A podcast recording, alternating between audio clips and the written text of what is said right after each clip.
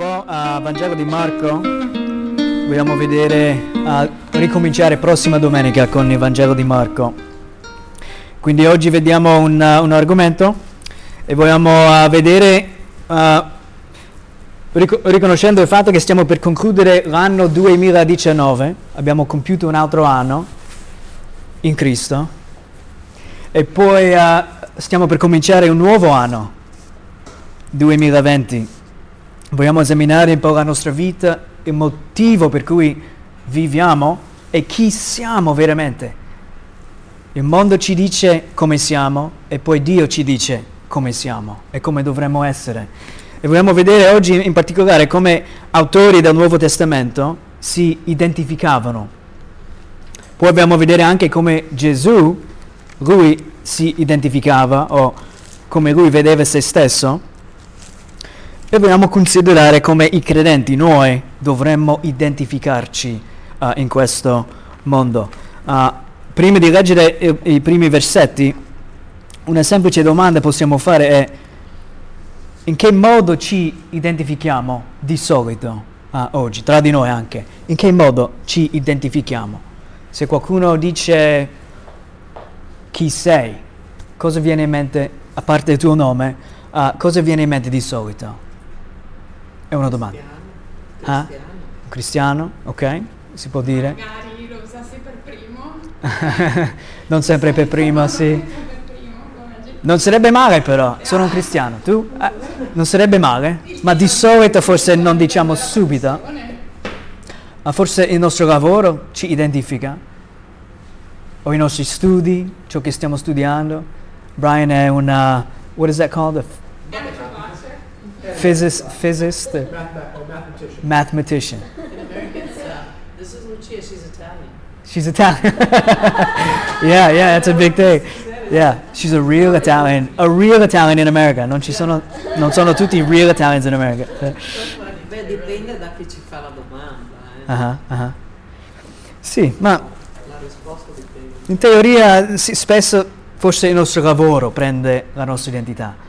I'm a salesman, forse si dice. Vendo questo, sono venditore, sono medico, spesso ci identifichiamo così.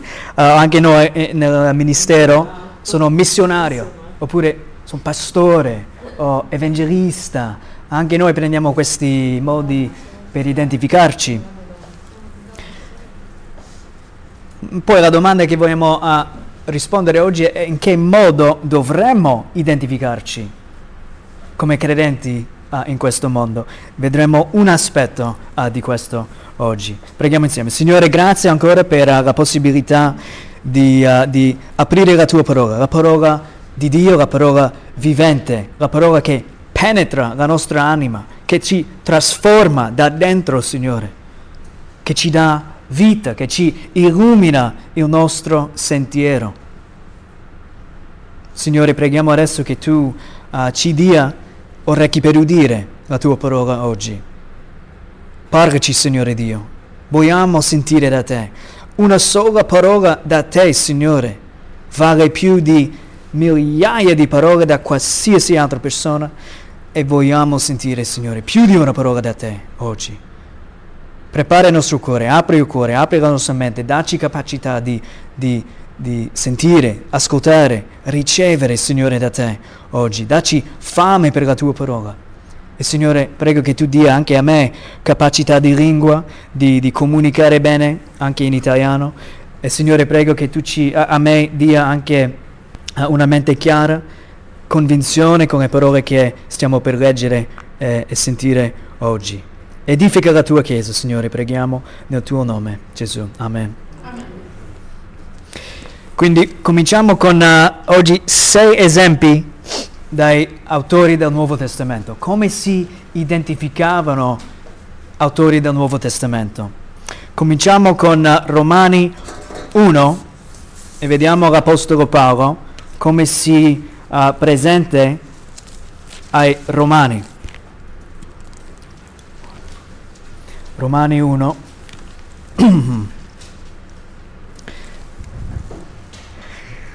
Lui dice così: Paolo, servo di Cristo Gesù, chiamato a essere apostolo, messo a parte per il Vangelo di Dio. Spesso autori del Nuovo Testamento si identificavano subito per far vedere chi sono e per quale motivo devono essere presi sul serio, cioè per quale motivo la gente dovrebbe ricevere le loro parole, ascoltare le loro parole e mettere in pratica ciò che insegnavano e dicevano. Quindi dire sono apostolo non era cosa da poco. Come anche fratello Andres ha detto una volta, sembra che ci sono tantissimi apostoli oggi.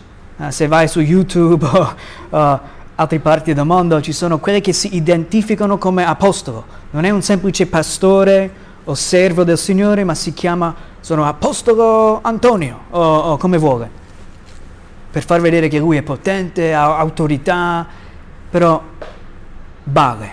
Non esiste ancora oggi un apostolo. Apostoli erano soltanto all'inizio della Chiesa, mandati dal Signore Gesù per iniziare la Chiesa, per mettere giù un fondamento per la Chiesa, per tutti gli anni a crescere su questo fondamento. Non ci sono più apostoli. Per essere un apostolo si doveva avere una conoscenza personale di Gesù Cristo, cioè camminare o seguire Gesù Cristo. L'Apostolo Paolo non camminava, non era un discepolo di Gesù Cristo, però ha conosciuto Gesù Cristo in modo personale lungo la strada, mentre quando il Signore appariva a lui è stato diventato cieco per un paio di giorni, ma il Signore si è fatto vedere o si è presentato a Paolo e lui poi è stato anche istruito, accettato dagli altri apostoli, ma erano per un motivo speciale, dovevano conoscere Gesù Cristo e dovevano anche, facevano miracoli.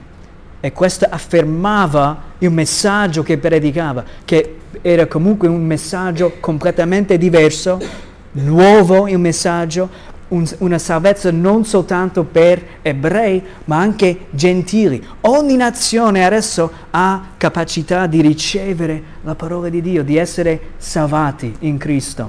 È una cosa per gli ebrei all'epoca scandalosa, perché tutti gli altri popoli erano come animali, loro dovevano essere il vero popolo di Dio, un esempio per gli altri, ma ora Gesù chiama da ogni nazione. E così cominciava con gli apostoli questo nuovo messaggio di salvezza in Cristo, il Messia, il Salvatore, Dio incarnato. Quindi spesso nel Nuovo Testamento si identificano subito apostolo, così la gente ascolta quello che stanno leggendo, la lettera o quello che è. Ma in questo caso, Romani 1.1, vediamo Paolo, servo di Cristo Gesù. La parola in greco sarebbe doulos, schiavo, è la traduzione più giusta, schiavo di Cristo Gesù. 120 volte si vede questa parola nel Nuovo Testamento, schiavo, sono schiavo. In inglese diciamo bond servant, un po' più di un semplice servo, in mezzo tra servo e schiavo, bond servant. In ogni caso lui dice, in italiano qui è scritto, servo di Cristo, e poi dice chiamato a essere apostolo. Vedremo questo un paio di volte ancora. Filippesi 1:2, non serve andare a trovare la pagina, vi leggo velocemente i versetti questi e poi vedremo, ci fermiamo per un paio di minuti a Giovanni capitolo 13. Filippesi 1:2, Paolo di nuovo, Paolo e Timoteo, servi di Cristo Gesù, a tutti i santi in Cristo Gesù che sono in Filippi, con i vescovi e con i diaconi. Paolo e Timoteo, servi di Cristo Gesù. Due volte adesso vediamo questo. Si presentano da subito come servi. Tito 1:1 inizia così: Paolo, servo di Dio e apostolo di Gesù Cristo, per promuovere la fede degli eletti di Dio e la conoscenza della verità che è conforme alla pietà. Servo e apostolo, servo di Dio. Secondo Pietro 1:1, Simon Pietro, servo e apostolo di Gesù Cristo a coloro che hanno ottenuto una fede preziosa quanto la nostra nella giustizia del nostro Dio e Salvatore Gesù Cristo. Anche Pietro si presentava come servo, anche lui era apostolo, e questo vediamo quando si presentano così come apostoli e vogliono farli vedere anche come servi, ogni volta mettono servo prima dell'apostolo. Poteva dire subito, sono apostolo, ascoltate, ma invece ha detto, sono servo di Gesù Cristo e anche apostolo. Si identificavano, prima di tutto, apostoli come servi di Gesù Cristo. Anche Giuda 1, Giuda, servo di Gesù Cristo, fratello di Giacomo, ai chiamati che sono amati in Dio Padre e custoditi da Gesù Cristo. Tutti questi autori nel Nuovo Testamento hanno una visione alta per essere un servo o schiavo di Gesù Cristo.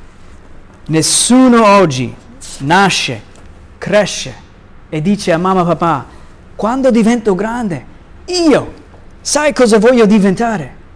Io voglio diventare servo, mamma e papà, sì, voglio diventare un servo. Nessun bambino dice così. Già il nostro dice pompiero, vuole essere pompiero, si dice così, fireman. Sogniamo di queste cose qui, di essere forse un dottore o una persona importante, potente.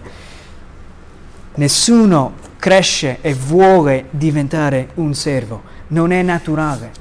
E io direi invece da cristiani, questa è una cosa soprannaturale, supernatural, ma è il desiderio giusto. Noi dovremmo desiderare essere servi di Gesù Cristo. Ho citato la settimana scorsa e dirò anche oggi, il famoso Charles Spurgeon ha detto molto molto bene e mi rimane sempre in mente questa cosa che lui ha detto. Famoso predicatore, grande influenza, ancora oggi dopo anni, centinaia di anni, ancora tutti leggono i suoi sermoni, i suoi libri e lui ha detto perché?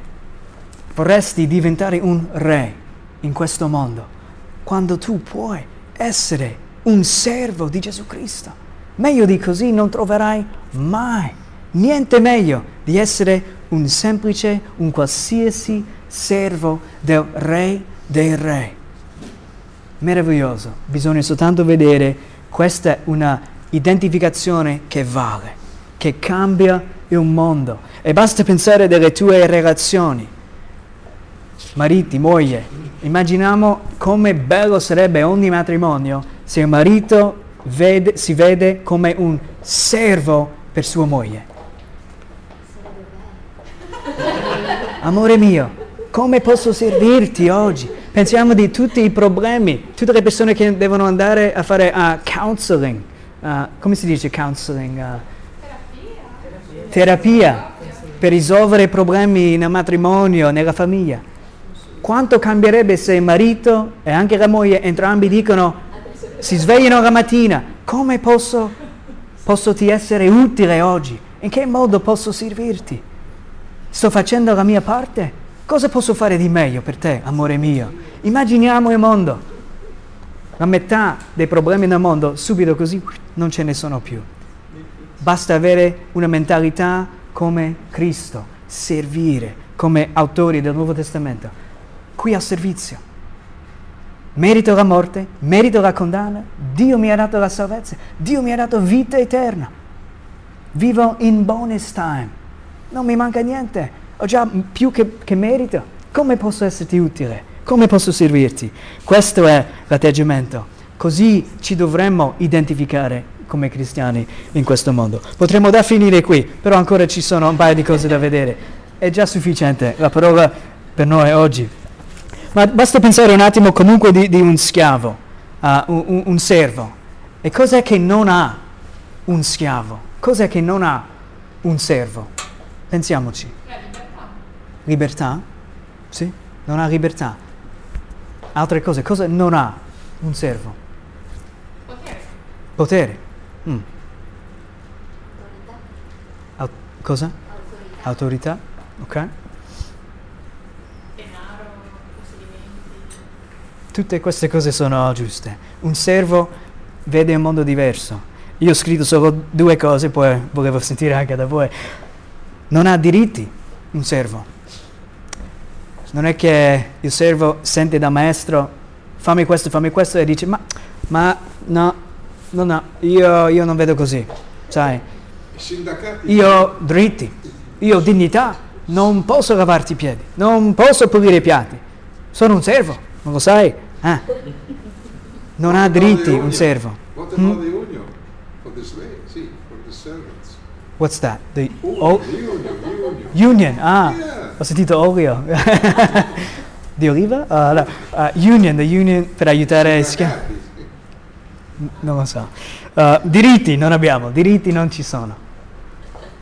Anche noi dobbiamo ricordare, se siamo servi di Gesù Cristo, in Cristo siamo, lasciamo stare i diritti. Non ho diritti. Conosco delle persone che sono state messe anche in disciplina nella Chiesa. E qual era il problema?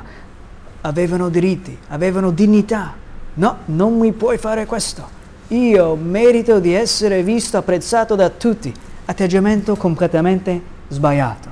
Un cristiano è un servo di Dio e si mette a servire altri per la gloria di Dio. Non ha diritti, non vuole essere visto, non vuole essere qualcosa. Scegliamo abbassarci, è meglio. Questo è un servo. E non ha un'agenda personale un servo. Non ha un programma personale. Il programma del servo è il programma di chi? Del padrone, del maestro. Stessa cosa con noi cristiani.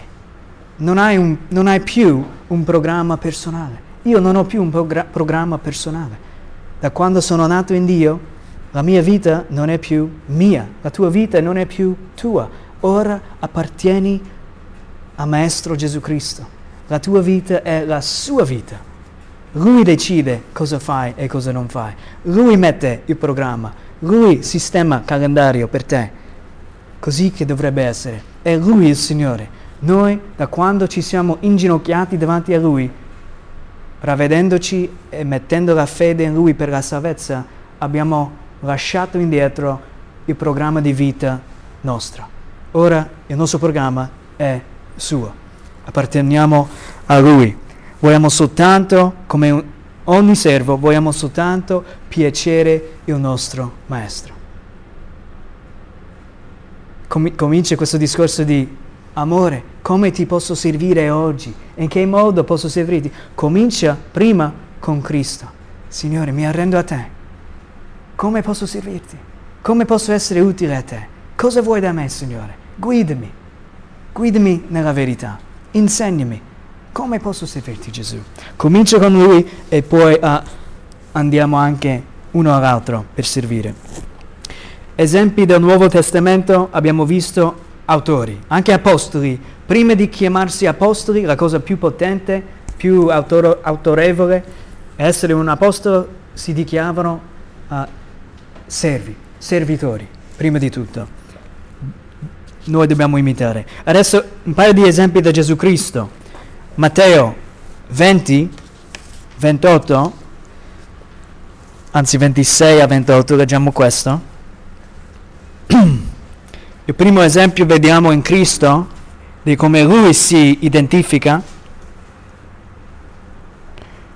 Lui dice così: ma non è così tra di voi.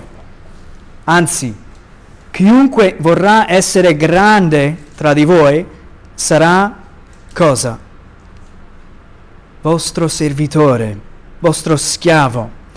E chiunque tra di voi vorrà essere primo sarà vostro servo, schiavo. Appunto come il figlio dell'uomo non è venuto per essere servito, ma per servire e per dare la sua vita come prezzo di riscatto per molti. Gesù, il Re dei Re, il Creatore, Dio incarnato, pieno autorità, onnipotente, onnisciente, si è messo a servire. E non soltanto servire, ma servire chi? Persone come noi, peccatori. Si è messo a servire. E già mi sono alzato stamattina pensando di questo messaggio, pensando di questo insegnamento, e dovevo lottare un po' contro la carne. Non voglio servire. Se siamo onesti, non vogliamo servire mai. È sempre meglio per noi essere servito. Portami quello, dammi un po' di quello. Mi fai un favore, mi aiuti. Vogliamo sempre essere servito. Questa è la nostra carne. La carne vuole piacere e basta. Ciò che ci fa sentire bene e basta. Vogliamo essere serviti.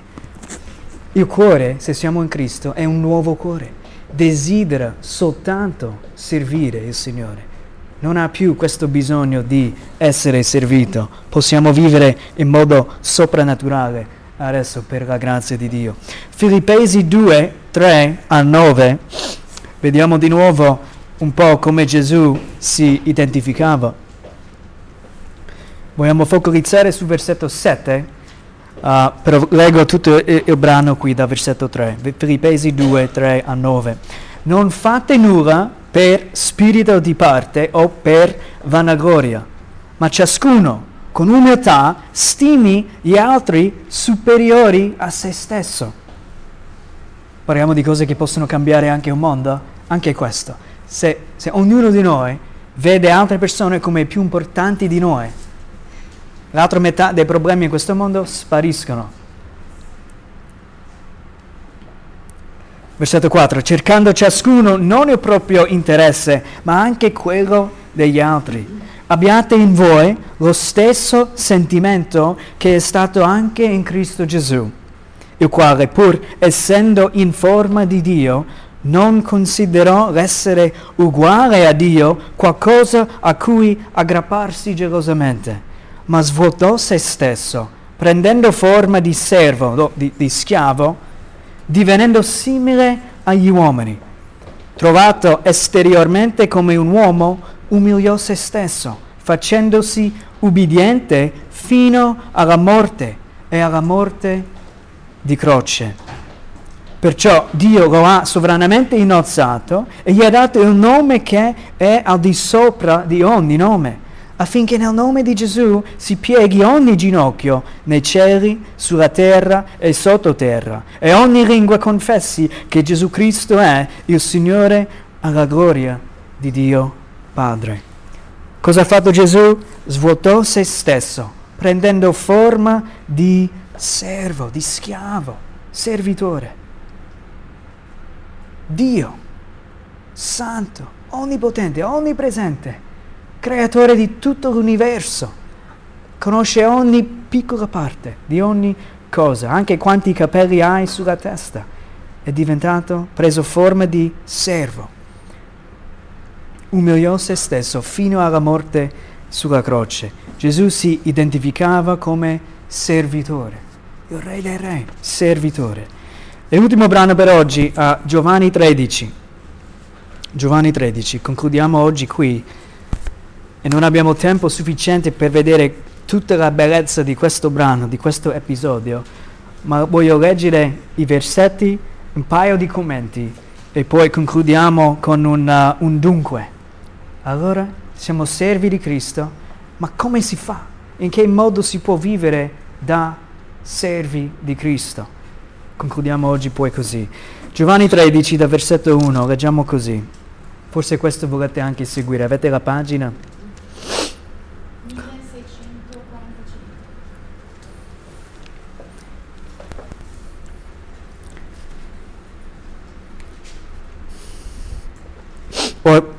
Prima della festa di Pasqua, Gesù, sapendo che era venuto per lui l'ora di passare da questo mondo al Padre, avendo amato i suoi che erano nel mondo, li amò sino alla fine.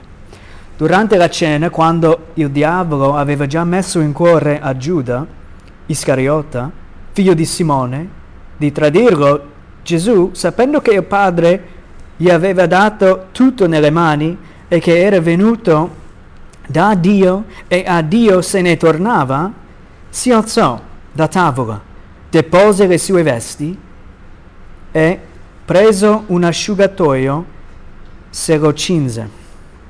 Immaginiamo la scena. È cosa normale ciò che sta per fare Gesù, ma non è normale per niente. Normale nel senso che lavare i piedi serviva all'epoca. Non avevano le belle scarponi calze come abbiamo noi oggi, sandali, strade di polvere, sabbia, piedi sporchi. Era cosa normale entrare a casa, prima di mangiare, lavare le mani, lavare anche i piedi. E chi lavava i piedi? I servi, gli schiavi dovevano lavare i piedi degli altri. Immaginiamo la scena, tavola, i discepoli e Gesù. Tutti con piedi sporchi, nessuno. Poco prima si litigavano un po' tra di loro, chi è il più grande tra di noi? Sai, io sono stato con Gesù quando faceva, Ah sì? Ma io ero presente quando ha fatto...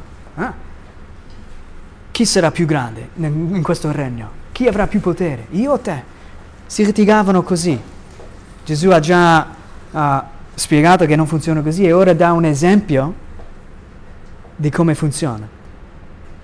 Un gruppo buono, uno di loro, almeno uno, si sarebbe alzato per dire posso lavarti i piedi ragazzi, dai, non c'è un schiavo qui, non c'è un servo, però ti aiuto io. Almeno per Gesù. Il Signore, il Messia, il loro Salvatore, il loro Messia, in mezzo a loro. Signore, vieni qua, ti aiuto io. Sembra qui, Gesù sta aspettando. La cena è già pronta, tutto a posto, e tutti si guardano. Allora, Gesù sta aspettando. Sono il loro Messia, sono il Salvatore, Dio in mezzo a loro. Sicuramente uno di loro si alza per lavare i miei piedi e fa il contrario, fa un esempio. Nessuno si è alzato, si alza Gesù. Vi faccio vedere io come funziona nel regno di Dio, ragazzi. Lasciamo stare questo discorso di essere grandi. Voi ragionate male. Ora Gesù insegna. Poi mise dell'acqua in una bacinella e cominciò a lavare i piedi ai discepoli.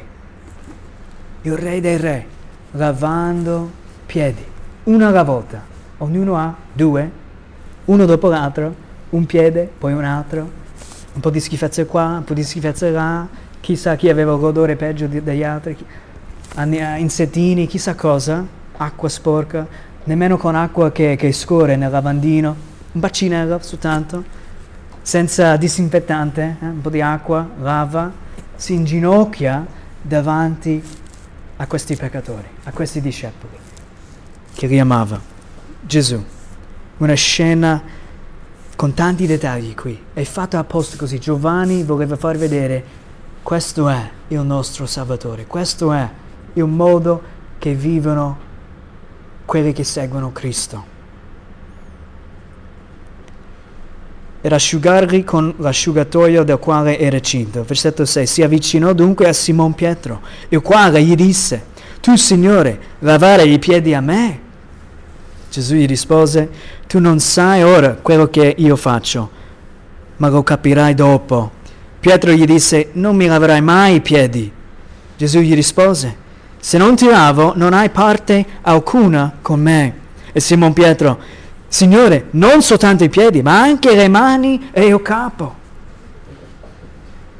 Gesù gli disse, chi ha lavato tutto non ha bisogno che di aver lavati i piedi. È purificato tutto quanto, e voi siete purificati, ma non tutti, perché sapeva chi era colui che lo tradiva, per questo disse, non tutti siete netti. A ricordare questo Signore Gesù, lavava anche il suo traditore, i suoi piedi, sapendo appieno il piano di Giuda Iscariota. Ma comunque ha lavato anche i suoi piedi.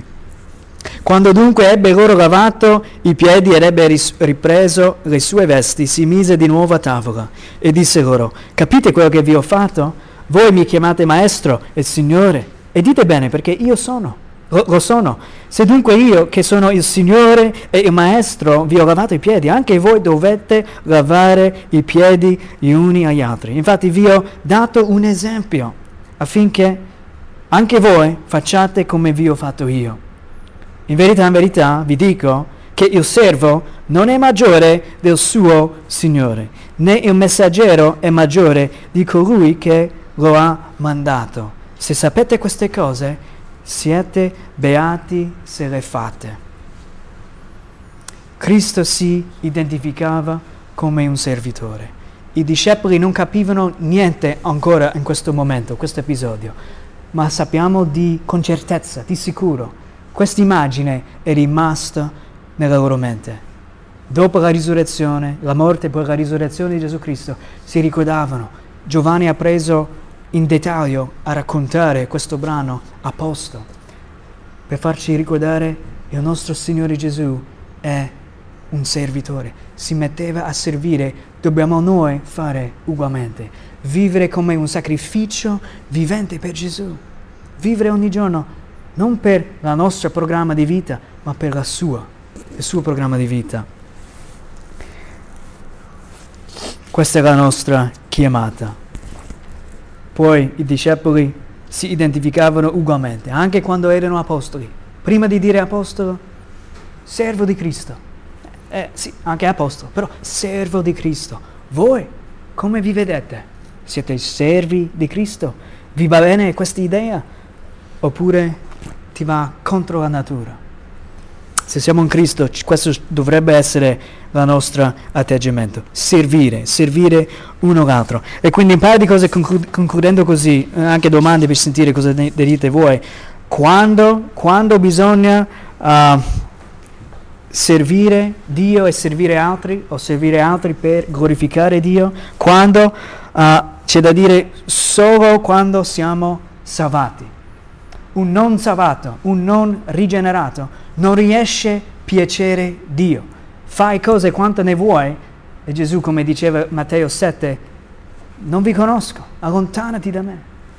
Bisogna prima di tutto, per servire, prendere identità come servo di Cristo, essere in Cristo. E quello succede soltanto attraverso il ravvedimento, cioè abbandonare i nostri peccati, cambiare la nostra mente per quanto riguarda i nostri peccati, confessare a Dio, cambiare strada, guardare Gesù, inginocchiarci davanti a Lui. Mi arrendo, sono tuo Signore, salvami, perdonami. Nasciamo in Dio e poi possiamo servire e piacere Dio messi alla sua signoria, the lordship of Christ. La mia vita ora è tua, Signore. Fai come desideri, sono tuo. Dove possiamo servire Dio, servire altri per la gloria di Dio? Qui in mezzo a noi, prima di tutto, servire uno l'altro. Come posso servire te? Come posso esserti utile? Bisogna pensare così tra di noi. Poi di nuovo a casa tua. Come posso essere utile? Sto facendo qualcosa in questa nostra casa che a voi, a te, non va bene? Cambiare, essere predisposti a servire uno l'altro, e direi anche a tutto il mondo bisogna servire. Non soltanto qui oppure a casa, servire dovunque ci troviamo, al lavoro. Io mi ricordo quando ho iniziato a comprendere questo concetto, comprendere che possiamo fare ogni cosa per la gloria di Dio. Avevo due boss dove lavoravo io negli Stati Uniti, e sempre si litigavano uno tra l'altro, non ce lo faceva più, volevo andarmene via da questo lavoro, anche se mi pagavano bene, era un buon lavoro, era stancante. Ho capito finalmente un discorso di cosa vuol dire essere un cristiano, cosa vuol dire essere un servitore, e ho capito, forse io sono l'unico cristiano in questa azienda per un motivo, forse dovrei essere un esempio. Ho cambiato mentalità e mi sono messo più a servire uno e l'altro, portare un po' di armonia in questa azienda e fare il mio meglio, facendo il mio meglio come se facessi per il Signore Gesù stesso, non per loro. Pian piano hanno capito, Jesse fa un buon lavoro, mi hanno addoppiato stipendio, mi hanno dato privilegi di questi altri che erano più laureati di me all'epoca. Guadagnavo bene, quasi potevo anche oggi gestire tutta l'azienda, ma ho lasciato tutto per diventare un missionario poi. Però era cambiato tutto, cominciando con la mentalità, prospettivo. Ho capito, sono qui per un motivo, per servire e portare gloria a Dio. In ogni parte bisogna servire. E come si fa? Questa è la domanda. Come possiamo servire qui in mezzo a noi? Come possiamo servire uno l'altro? Io ho scritto un paio di cose, ma voglio sentire da voi prima di concludere oggi. In che modo qui, in questa nostra piccola chiesa, come possiamo servire? O nelle nostre vite? Domanda. Vaccinare i piedi e lì.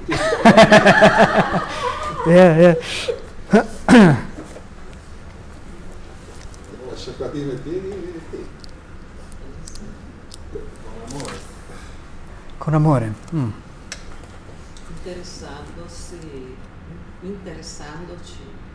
Interessandoci, sì. Di noi, non so, magari pregando anche, ma anche direttamente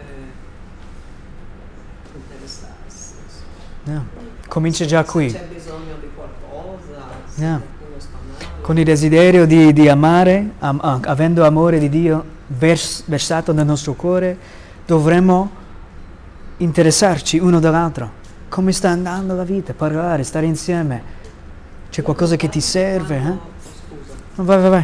No, quando prego per tutti noi, per la Chiesa, citando per noi, per ognuno di noi, allora in quel mentre mi vengono anche in mente come potrei aiutare, oppure essere anche di edificazione, oppure anche solo una parola, qualcosa, uno sguardo, un sorriso.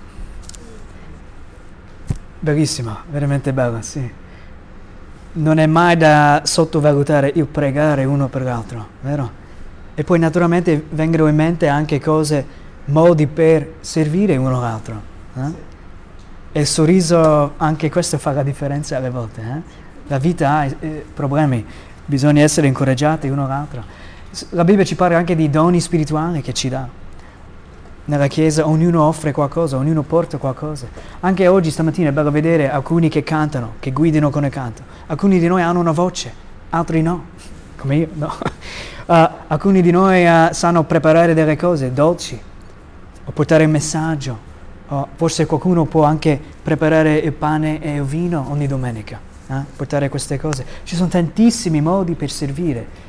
E c'è anche il discorso, alcuni vogliono fare un gruppo di inglese come outreach per aiutare le persone in zona, migliorare il loro inglese e poi, Dio volendo, conoscere anche la verità, conoscere il Signore. Tantissimi modi ce ne sono.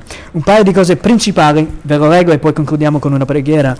Prima di tutto, poi, come possiamo servire uno l'altro? Prima di tutto bisogna conoscere la volontà di Dio. E ciò significa conoscere la parola di Dio. Bisogna leggere. Se vuoi servire altri, vuoi portare gloria a Dio, vivi nella parola di Dio. Ogni giorno leggi, studi, impegnati a studiare. Ogni cosa che facciamo nella vita, forse è valido, forse no. Dedicare tempo a studiare la parola di Dio non è mai un spreco di tempo. Sempre un guadagno, sempre ci edifica, sempre ci stabilisce nella verità. Conoscere la volontà di Dio, non tollerare il peccato. Anche cosa fondamentale, se vogliamo servire uno l'altro e troviamo nel nostro cuore qualche peccato, nella nostra vita, qualcosa che tolleriamo, abbandoniamo, aiutiamoci a vicenda a abbandonare i peccati che ci fanno vivere una brutta testimonianza al mondo. Un altro è vivere la parola di Dio, vivere. È una cosa leggere e studiare e poi un'altra cosa mettere in pratica.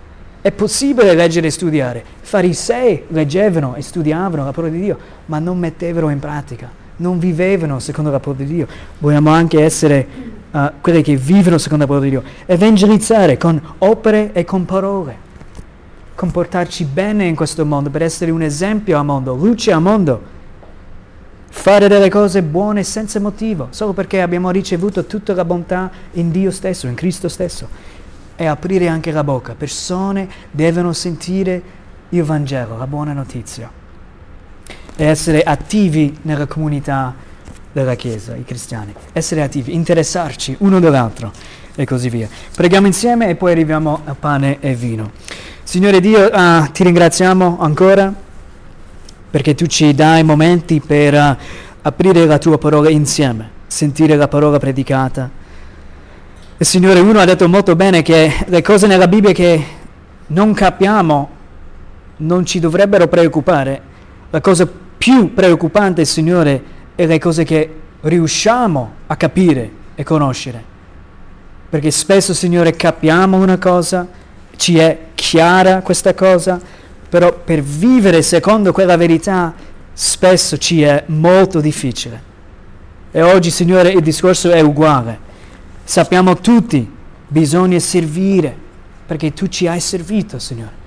Però obbedire e vivere veramente da servi, senza diritti, senza un'agenda personale, ci sembra impossibile, Signore. Perdonaci per questo e aiutaci. Cambia il nostro cuore, cambia la nostra mente, Signore, ognuno di noi.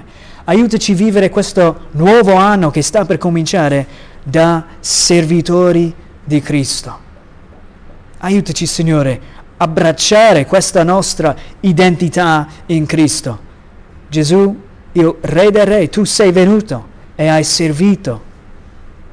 Quanto di più noi, peccatori, salvati per grazia, dovremmo metterci a servire uno e l'altro. Aiutaci, Signore, facci capire come, dacci la forza per farlo e sii glorificato in questo nuovo anno, in come noi viviamo da servitore. Questo chiediamo, Gesù, nel Tuo nome. Amen.